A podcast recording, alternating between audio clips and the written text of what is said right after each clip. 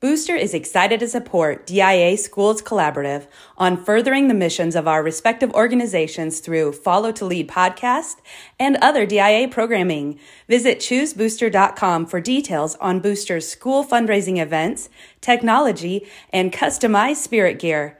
Booster can help your Catholic school meet and exceed its fundraising goals. Learn more today. Welcome to Follow to Lead where we discover how to listen for and follow God's call so that we might lead others to God. Our shared stories of inspiration from religious leaders and those active in the educational ministry of the church can help you know better how God is calling you and the role passionate Catholic education plays in spreading His message of faith, hope, and love. Now, please welcome the hosts of Follow to Lead, Father Randy Sly and Kyle Pietrantonio. In the name of the Father, and of the Son, and of the Holy Spirit. Amen.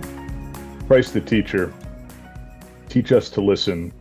Teach us to do the deep listening to the sounds of our soul, waiting to hear your voice, calling us to cast out deeper, to become fishers of men and women, shepherds of souls, to follow your will in order to lead others to the truth, beauty, and goodness only you can offer. Amen. In the name of the Father, and of the Son, and of the Holy Spirit. Amen. Amen. Uh, welcome to follow to lead a journey twice a month into the world of Catholic education, exploring what it means to follow God in order to lead others to Him. I'm Kyle Pietrantonio, your co host. And I'm Father Randy Sly. And today we are wrapping up our series based on the presentation from 2005 made by Archbishop Michael Miller, the secretary then of the Congregation of Catholic Education, called The Holy See's Teaching on Catholic Schools and in this series, we've been focusing on the five essential marks of Catholic education as outlined in the document. Hitchhiking on the four ecclesial marks of the church from the creed, Archbishop Miller identified five scholastic marks that make a school essentially Catholic.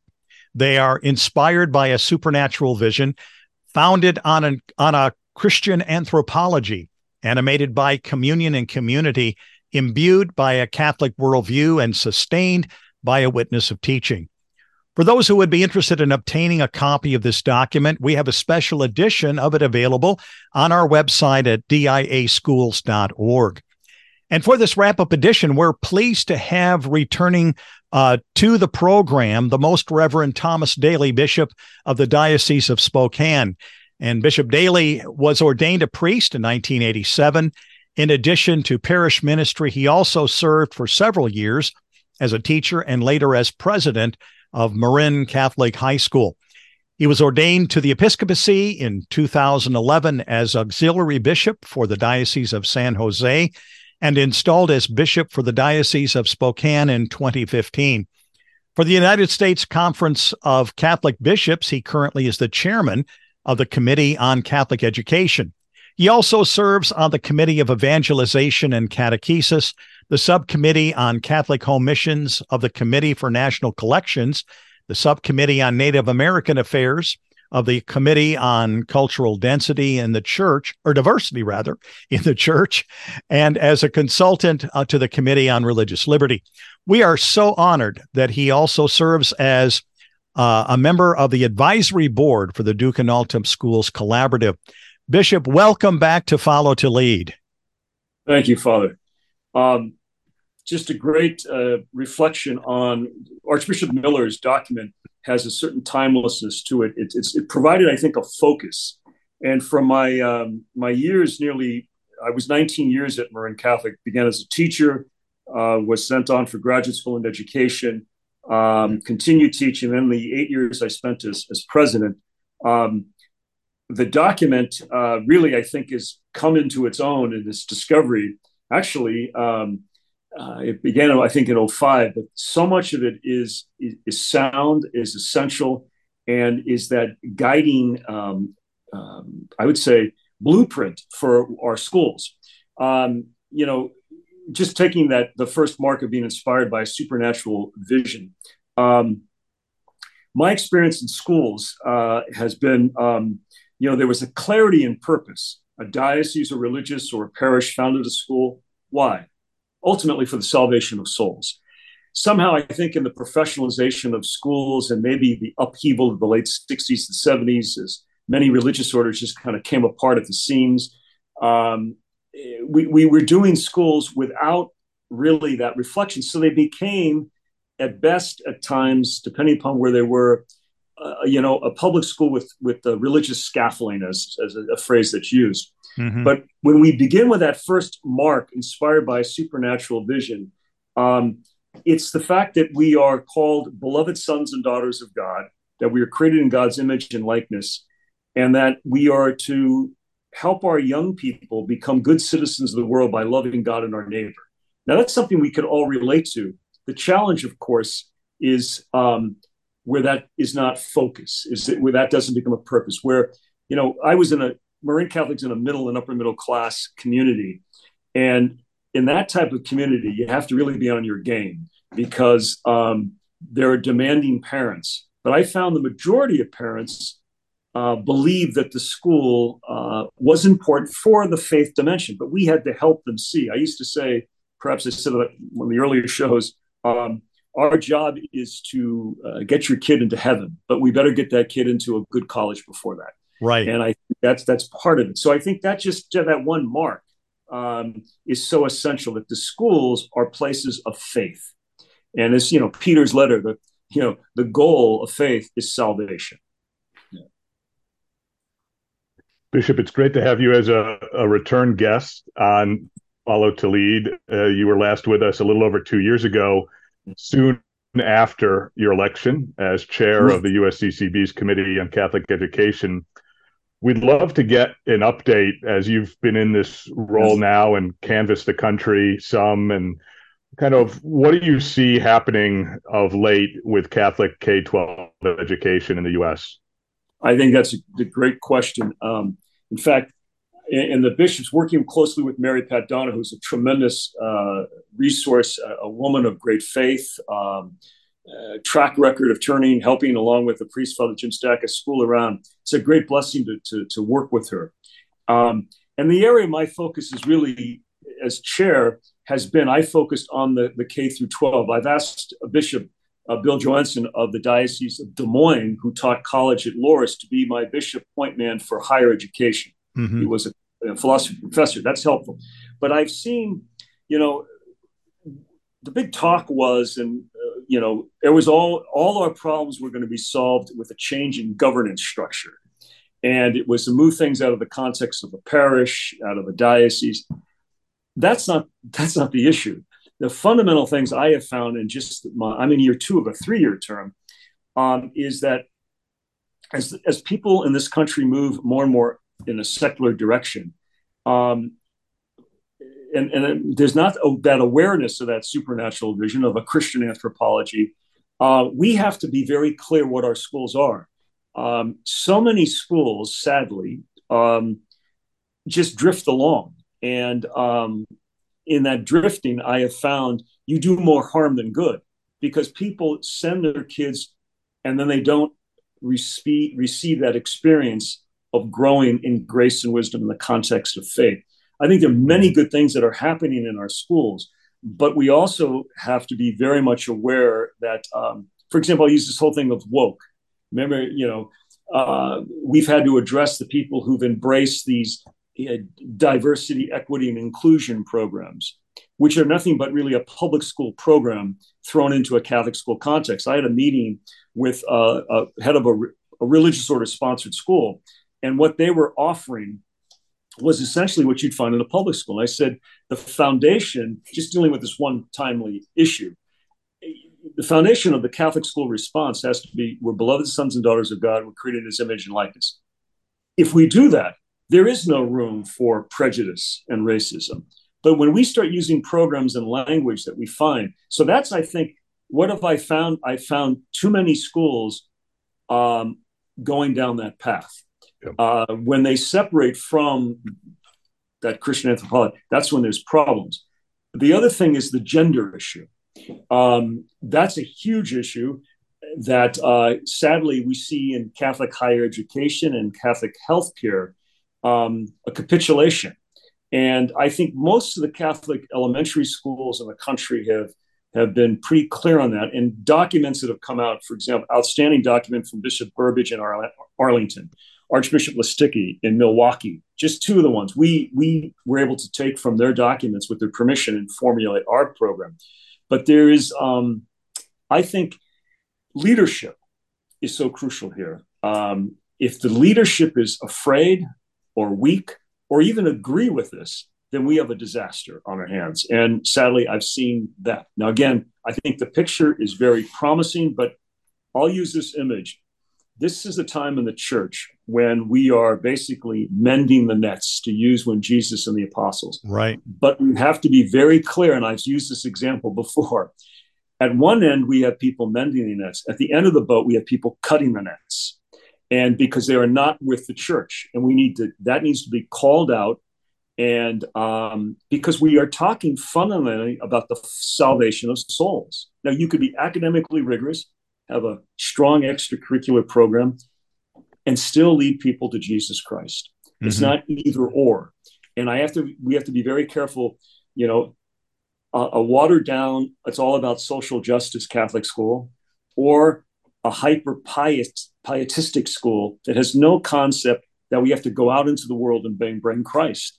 I've often said too is the problem isn't the church in the world; it's the world in the church. Mm-hmm. Bishop, one of the things that that I'm picking up again is something that that we see and and talked about even in our series, and that is that probably one of the most critical marks is to be founded on a Christian anthropology, mm-hmm. and this is not just for us to represent a good Christian anthropology as a school to society, but there there seems to be a need to really establish it even more strongly among our leaders and our teachers. Do you have any thoughts on that? Absolutely. I think ultimately you can't give what you don't have, and I have found in a time when I was. Um, it's only when I became president and um, uh, another young man, sadly, who passed away, but was a great person to work with he was became principal. That's when we were able to lead the school. If the leaders don't have this focus, then the school will drift away, and um, we've seen too much of that. Um, you know, um, the Catholic school educators have this role uh, of of a disciple, and um, and a disciple who, by one's own example, helps lead people to Christ. This is, a, I think, um, Bishop Conley and I were with Mary Pat Donoghue last summer in a meeting in uh, Washington. I was speaking at Catholic University. And Bishop Conley was talking about one of his priests had gone to his 10 year reunion. Now, this is Lincoln, Nebraska, notorious solid Catholic education. And this young priest said, It was sad at my 10 year reunion. Um, I can't believe how many of my classmates don't go to Mass anymore. Now, here you're giving them solid teaching, but what more is needed? I think it is that witness and that genuine sharing of one's faith that is what is needed today. And um, I, I, do think that's that's a very important aspect um, because just giving them the truth is not going to be enough. It has to be a truth that allows young people to question um, to seek the lord with a sincere heart. I love that line from the eucharistic prayer mm-hmm. and i mm-hmm. think that's a school but a leader has to make sure that this takes place and um, more than anything else, gives witness by by one's own life as a disciple. Bishop Daly, as you were talking about, you know, the leadership piece and just how paramount that is, I, I can't agree more um, on that front. One thing, you know, I, I focus some of my my work in the leadership development space in Catholic schools on on search efforts. Um, mm-hmm. When a diocese needs a new superintendent, or a Catholic high school needs a new president or principal, et cetera. And and one of the disheartening things I'm seeing more and more of Bishop Daly, particularly those um, high schools that have gone to a governing board um, either the diocese has said that the diocesan high schools will, will have a, a, governing board with you know reserve powers for the ordinary or what have you, or an ordered sponsored school that's uh, very much their model. But many of these board members are very ill formed. Yes. Um, and w- what's happening is, you know, some of the work I'm doing or or our team is doing is really we got to start in the first inning with the board on using documents like this, right? Um, about what Catholic education is all about. They have no understanding. Many of them, some of whom are alum of the school and have just gone the way of the world. Um, but you know that is a very scary reality. I'm seeing more and more of. Um, are these governing boards that have a lot of local control over the Catholic school? Ultimately, a, a decision of the of the leader, um, and they're they're in this woke world, and they're part of companies and corporations where um, the rainbow flag is is prevalent, and pronoun hospitality is part of their culture, and they don't see anything wrong with that for the Catholic school that they're on the board of, and so there really needs my my plea is you know, is for the bishops to to kind of get more involved or be aware of that. I'm not sure how highly sense in tune they are, but it's something that in the trenches over the last three years, doing leadership search, I've been blown away by that. Um, you know, I worked with a board that took their role very seriously. The the vetting to be on the board in terms of faith was highly, highly regarded and and and that's really critical because that's that's the backstop. That's the check and balance. But these boards are drifting. Yes. I think and you, with the with the drifting of the board bishop daly the mission is drifting. I uh, a good example it was was San Domenico, which was a school in oh. the, I, the old school I think in California, and yep. it probably began with the sisters uh, kind of not being committed, numbers diminishing, the board um, not being careful with who was on the board, and then there's this always this tipping point. And um, I know there's one of there was one of the schools run by brothers, and um, sadly, um, as one of the brothers said, we um, we uh, now they started by we led the school, then we were part of the school. Now we are less a part of the school, and we feel that they're tolerating us. Well, basically, you know, another school, religious order priests known in education, one of the younger priests said, um, "We uh, we lost this school," and I said, "No, your your older brothers gave it away," and I think that that's the case with these boards. Uh, my I had a time when you know the board at Marin Catholic, it, it was um, there was this emphasis we have to have a diverse board, we have to have people with money on the board. The best members of the board in my experience, were members active in their parish. They knew mm-hmm. that there was a chain of command, that ultimately the archbishop was in charge, that there was a pastor. Now, every, uh, you know, as president, these men and women were very competent in their area. They had knowledge of business and finance that I did not. But as one of that great man, Jack Boland and Bob Basu, friends of mine to this day, who were one was in finance, the other was advertising, said, Father, your job is to keep reminding us why we do this we will assist you in this area. But clearly, they, as, as other men and women, men women of faith. Now, there's sometimes a member on the board who may not be Catholic, but they respect the mission. In fact, sometimes right. I found them to be more respectful of the mm-hmm. church than sometimes alumni. And uh, so you're right. If you don't watch the board, just like if you don't watch the leadership, the schools will drift.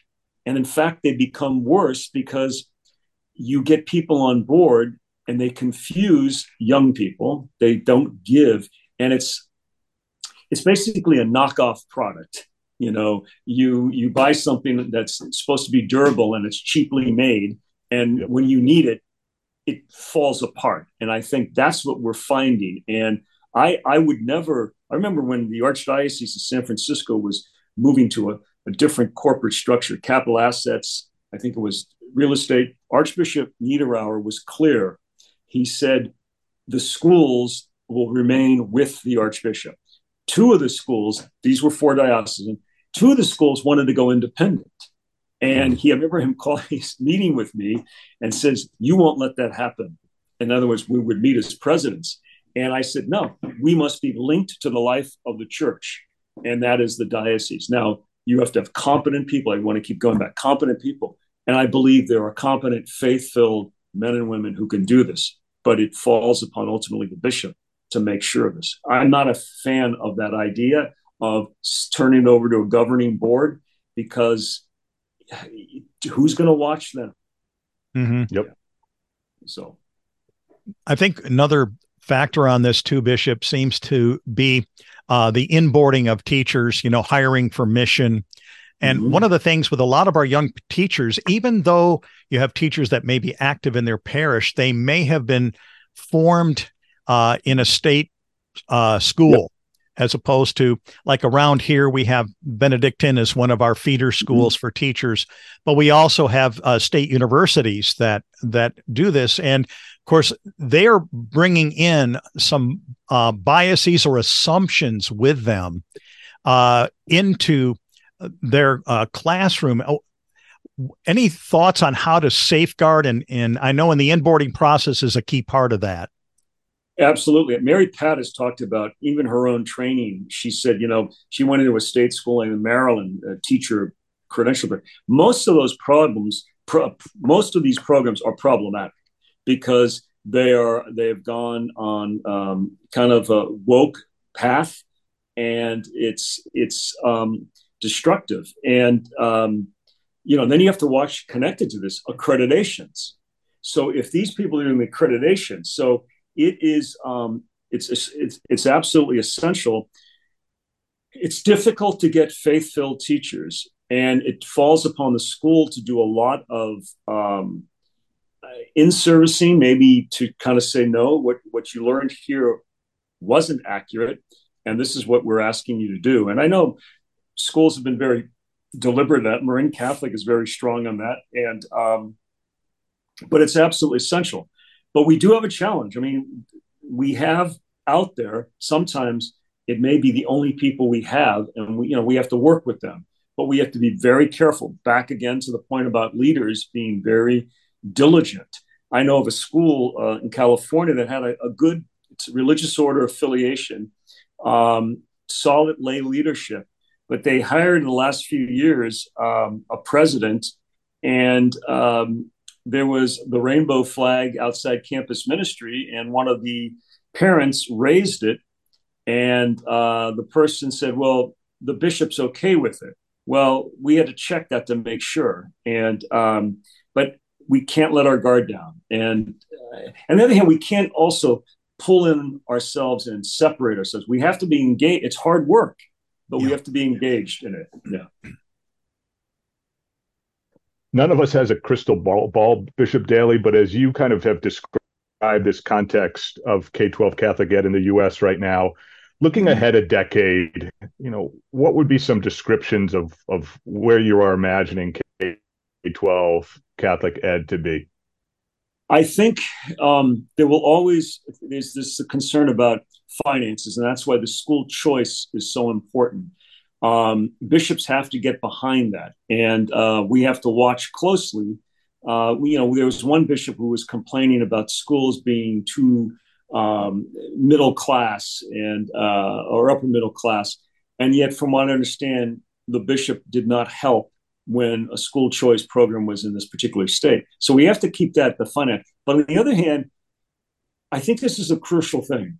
We, as bishops and as lay people and as religious, must persevere in the bringing of the truths of Jesus Christ to the young, as Christ persevered in redeeming their souls. So we have to, in 10 years, it's going to still be difficult, especially in the hostility that we, we have. And I'm not looking for a fight, but we have to be clear. And I think that during COVID, people saw the fraudulency that was going on, and um, and now there's a retreat back to homeschooling. I think there's a need for homeschooling. However, I don't think it's as great as people say it is. I think the parish school, you know, one again one of the marks of Archbishop Miller, the school animated, he says, by communion in community, and that occurs in the Catholic grade school. And uh, but in ten years, I think we will finances will still be a challenge. Also, we will probably have uh, a more um, secular culture, and thus we have to still be very clear. Um, that probably that book by Monsignor Shea, that reflection on mm-hmm. uh, right from Christendom to Apostolic Age, I believe is right. the title. Yep. Yep. I think that gives great insights uh, about that. So, I think a phrase that we I, I think is a very important motto. Catholic schools now more than ever. They are now more than ever. We may not be fighting a hostile Protestant culture of the 1800s.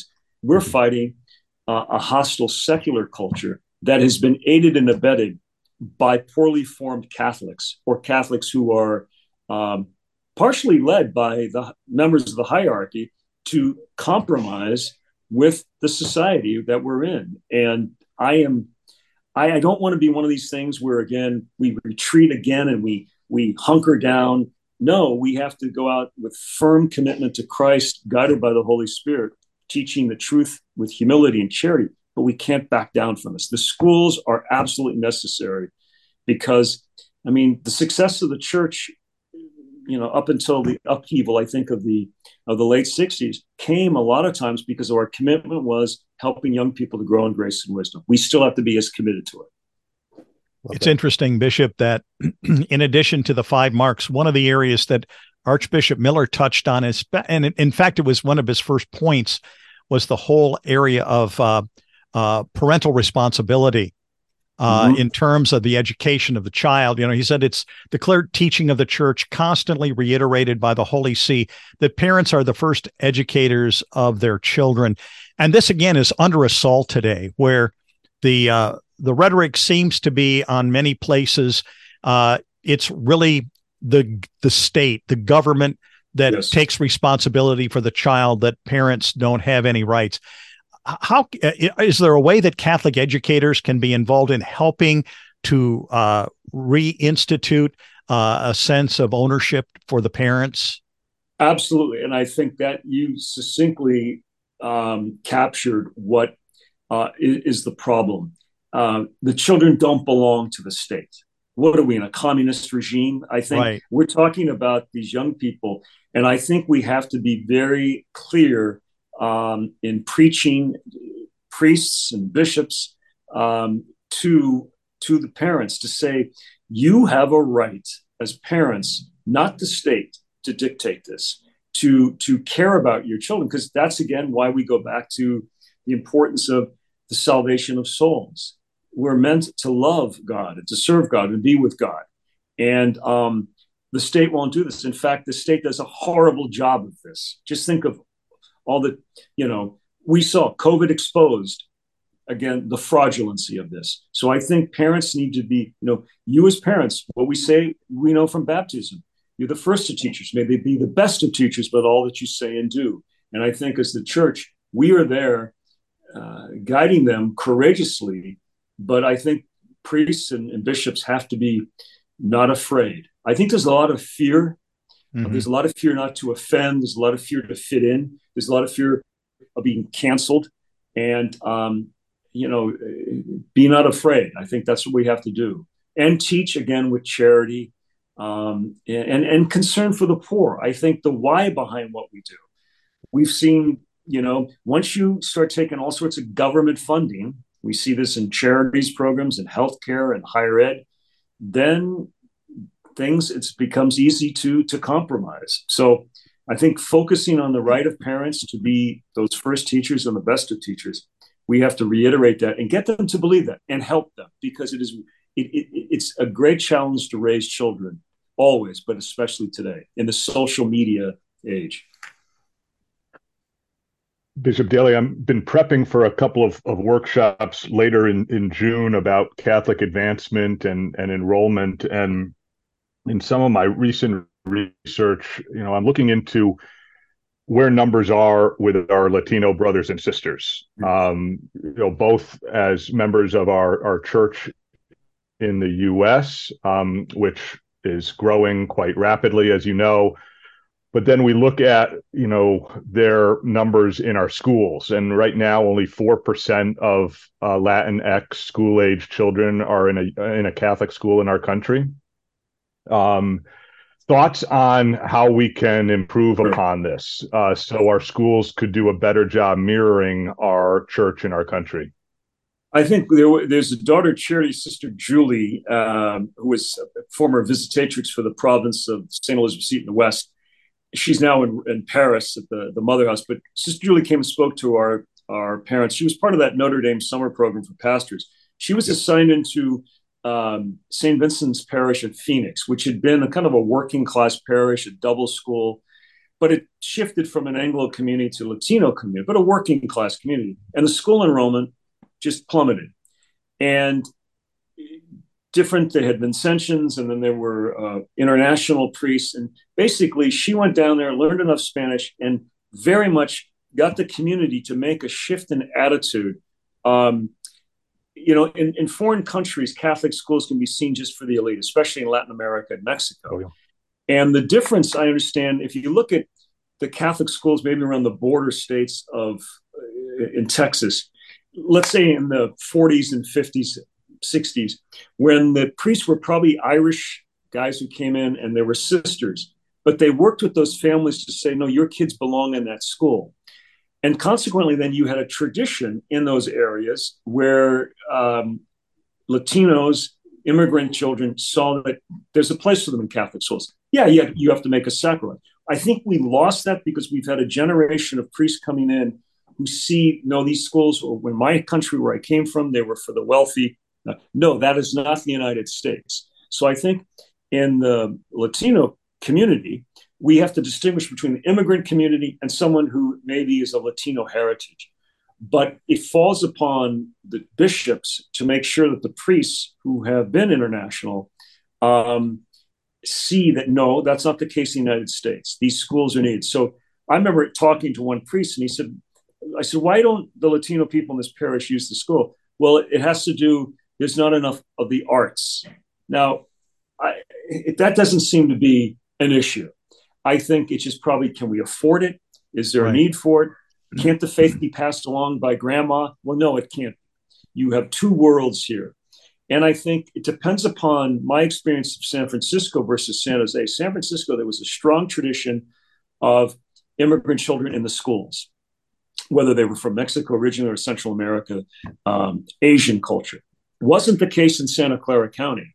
In fact, there was a, a, a, a, not a great representation of those immigrant communities. I think it had to do with their priests, you know, um, and so I think that is an issue. But I remember meeting with the man when I was down in a parish in the southern part of my diocese would be labor intensive as opposed to like wheat farms, which are still Anglo communities, labor intensive. And a man in tears in Spanish, the pastor helped me to understand him, saying, My, my son was an altar boy. He served Mass. He goes to the public high school And now in his science class, you, you can't believe in science and faith. And he just was in tears. Had he gone to the Catholic school, I think he would have seen, no, you can be that. So it is, um, again, I put a lot of uh, responsibility on the bishops and priests, as Sister Julie did. She came in, she motivated the community and got that school back to where it should be. And that's what we need because, again, what's the alternative? Children leaving the faith and um, mm-hmm. Latino Catholics are leaving the faith more than Anglos. Mm-hmm. And so, you know, that study done about why people leave, the common denominator in that going, going, gone uh, was someone who gave witness to the faith as an adult and a peer who tried to live the faith. Not perfectly, but tried. You see that in the Catholic school, and that's what's needed. Yep. Yeah. It's interesting, Bishop, here in Missouri. Uh, over the last few years, we've developed what's now called the Missouri Scholars Program, where mm-hmm. you can designate a portion of your uh, state income tax uh, for private education and determine where it needs to go. It has revolutionized the schools right. in the diocese. And it's amazing to see what happens when people have opportunity uh, to bring their children to Catholic schools. Ironically, there's a move now in the state to remove the uh, income barriers because it was for low income families. Mm-hmm. Now there's a move that everybody should be able to get the Missouri, you know, so you can make, you know, a half million dollars a year and still send your kids to Catholic school, which defeats the program completely. Yeah. And because uh, so we see this as a, a, a great opportunity, but again, we have to safeguard what we've been given. And I don't know if there's enough initiative. Any ideas on how we can really have a groundswell effort to really keep this thing moving forward? Yeah, I, I think um, my experience has been that, especially here in Spokane, um, we have to have when I go and I see communities, you know, they had one time had a Catholic school and it closed. The, the Northwest experience, because of the religious orders who were presidents, the attitudes of some of the bishops, it was like, we don't need the schools anymore. That I didn't experience that in California. But I think we, so we have a mindset like a middle and upper middle class. Well, it's always going to be require money. But I worry about a working class community, whether they're immigrant or Anglo, um, that that community, we should make the opportunity for Catholic education available to them because it was available to them 50, 60 years ago when the religious were in the schools. Right. We don't want the schools to become a nice private school system. So there should be an income, uh, the ability that working class and middle class, because that's the group that I'm afraid gets squeezed out. The poor will be there because it, people sponsor them. The upper classes and wealthy will have the schools because they have the income. But I think we we do have to make sure that we don't because I think the public school unions and things like that point their finger. You see what they're doing? They're filling their schools up with rich people and it's affecting our program. No, we have a program with probably a cap, but it can't be just for the poor. It should be for the working class and the middle right. class who are getting squeezed. And I think we have to work hard on that. And we have to convince, I think, that upper population that can afford schools that you need to support these programs too. Then we have to, of course, be careful that in some of the states, I forget one of the states where someone, a new governor has come in and wants to change this and take this away because this governor is influenced by the teachers' unions. And uh, that has to be called out um, because, you know, we, we do need, um, we do need these schools and we need as many people who support the mission of the school in our schools. The need is great. Yeah. Bishop Daly, earlier this week, uh, Oklahoma's statewide charter board approved the Archdiocese of Oklahoma proposal to establish what will be the first Catholic charter school in the nation. Mm-hmm. What are your thoughts? I am uh, cautious about this because I think in the end, charter schools are still public schools. And um, I would prefer the path of, um, uh, you know, vouchers and things like that. Mm-hmm. Um, it'd be interesting. I just think um, it, it it's okay. It may go well in Oklahoma, but will it? How will it work in New York? How will it work mm-hmm. in California? How will it work in those areas where there is um, a hostility towards matters of religion. So right. I'm I'm uh, very careful about it. I just think in the end we can't forget that charter schools are still public schools. Yeah. Yep. Bishop, I'd like to circle back around to the mm-hmm. uh, the five ecclesial or the five uh, essential uh, marks of a school, and you know we have inspired by supernatural vision, founded on a Christian anthropology, animated by communion and community, imbued by a Catholic worldview and sustained by the witness of teaching, all of which mm-hmm. are powerful, powerful, uh, uh, both uh, goals, but also kind of formators to help us to to move the church forward. One of the questions I've asked every one of my guests in this series is this: Is there a mark that needs to be added? Uh, good question. I always am a firm believer and maybe it doesn't need to be a mark, but I often say um, there's a need for humility in what we're doing.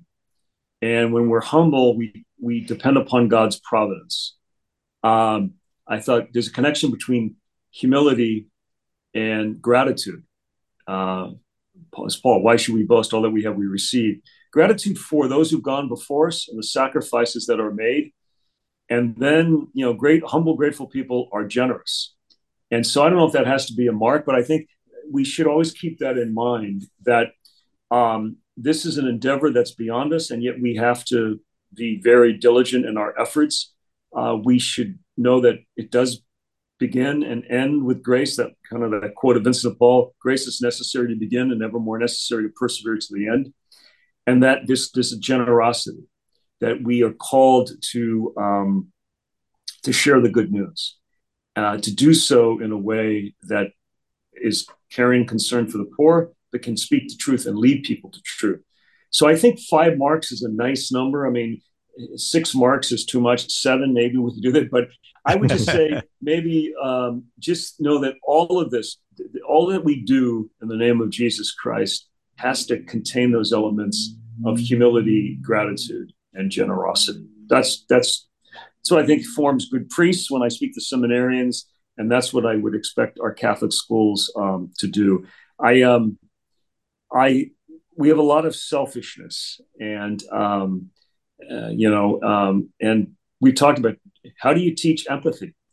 And empathy has to be witnessed and experienced very early on, and um, when we we do have that, and it's based upon Christ, then I think we avoid these pitfalls that have so divided um, our our country. I, I think uh, you know I've obviously the Lord, the devil divides, distracts, discourages, and if not stopped, destroys. And think about how uh, much you know, good people get discouraged. They see what's going on. Otherwise, good people, this is too hard, then they get distracted and then uh, it leads to division. You know, the seminarians uh, say the bishop always talks about a fractured world, a divided church, and troubled America. Well, that's true, but yet Christ is the way, and um, I really think that we're called to say what who Christ is in our life, with you know, with all our with all our challenges. You know, the ascension is a great way for everybody involved in Catholic education to reflect upon the Matthew's gospel. They worshiped, but they doubted. So they themselves had struggled following Christ. Mm-hmm. But then what, what keeps us going? Know that I'm with you to the end of the age. And Jesus is with us to the end of the age. And that ultimately should ground us in hope. So maybe not That's another awesome.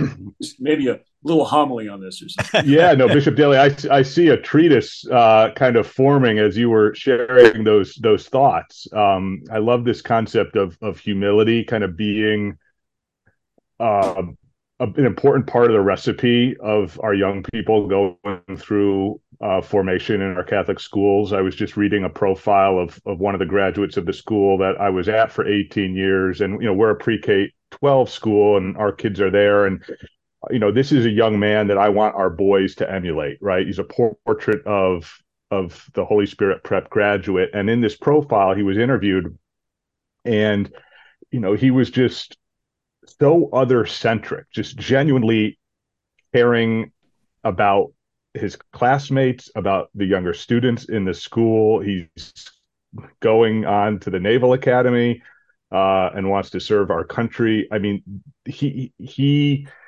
he is such a reflection of that recipe uh, in fulfillment and um and and uh it just gives me you know great hope that that our schools are producing those types of of people filled with hope promise um but just a, a, a wonderful grace and humility um that they know um god is god is in charge and um I, and, and i think that leads a great example i you know I used to say when people would say, why should we go to a diocesan school? Why can't we go to fill in the blank of a certain religious order known for its prestigious schools? And I said, because we can be excellent without being elite. I don't need to find define my sense of self-worth by the fact that my kid goes to a school that your kid didn't get into. You know, I think that there's that side of that church. We have to watch certain trends in our Catholic school or tendency that uh, talks a nice social justice gospel. But I used to say, I'd much rather write a letter of recommendation for a kid to go to college who spent his Sundays after Mass chopping vegetables at the St. Vincent de Paul kitchen than the kid who flew down to Honduras, spent a week digging uh, ditches for latrines, surfed for another week, and they all talked about how great it meant for their family in, in uh, Maui that summer. There's a lot of that, I think. And I, that's where I think that and I think the humility, I have to say, my education taught by the Daughters of Charity and the De La Salle Christian Brothers, it's that French school of humility. Uh, mm-hmm. Very much Vincent de Paul, Francis de Sales.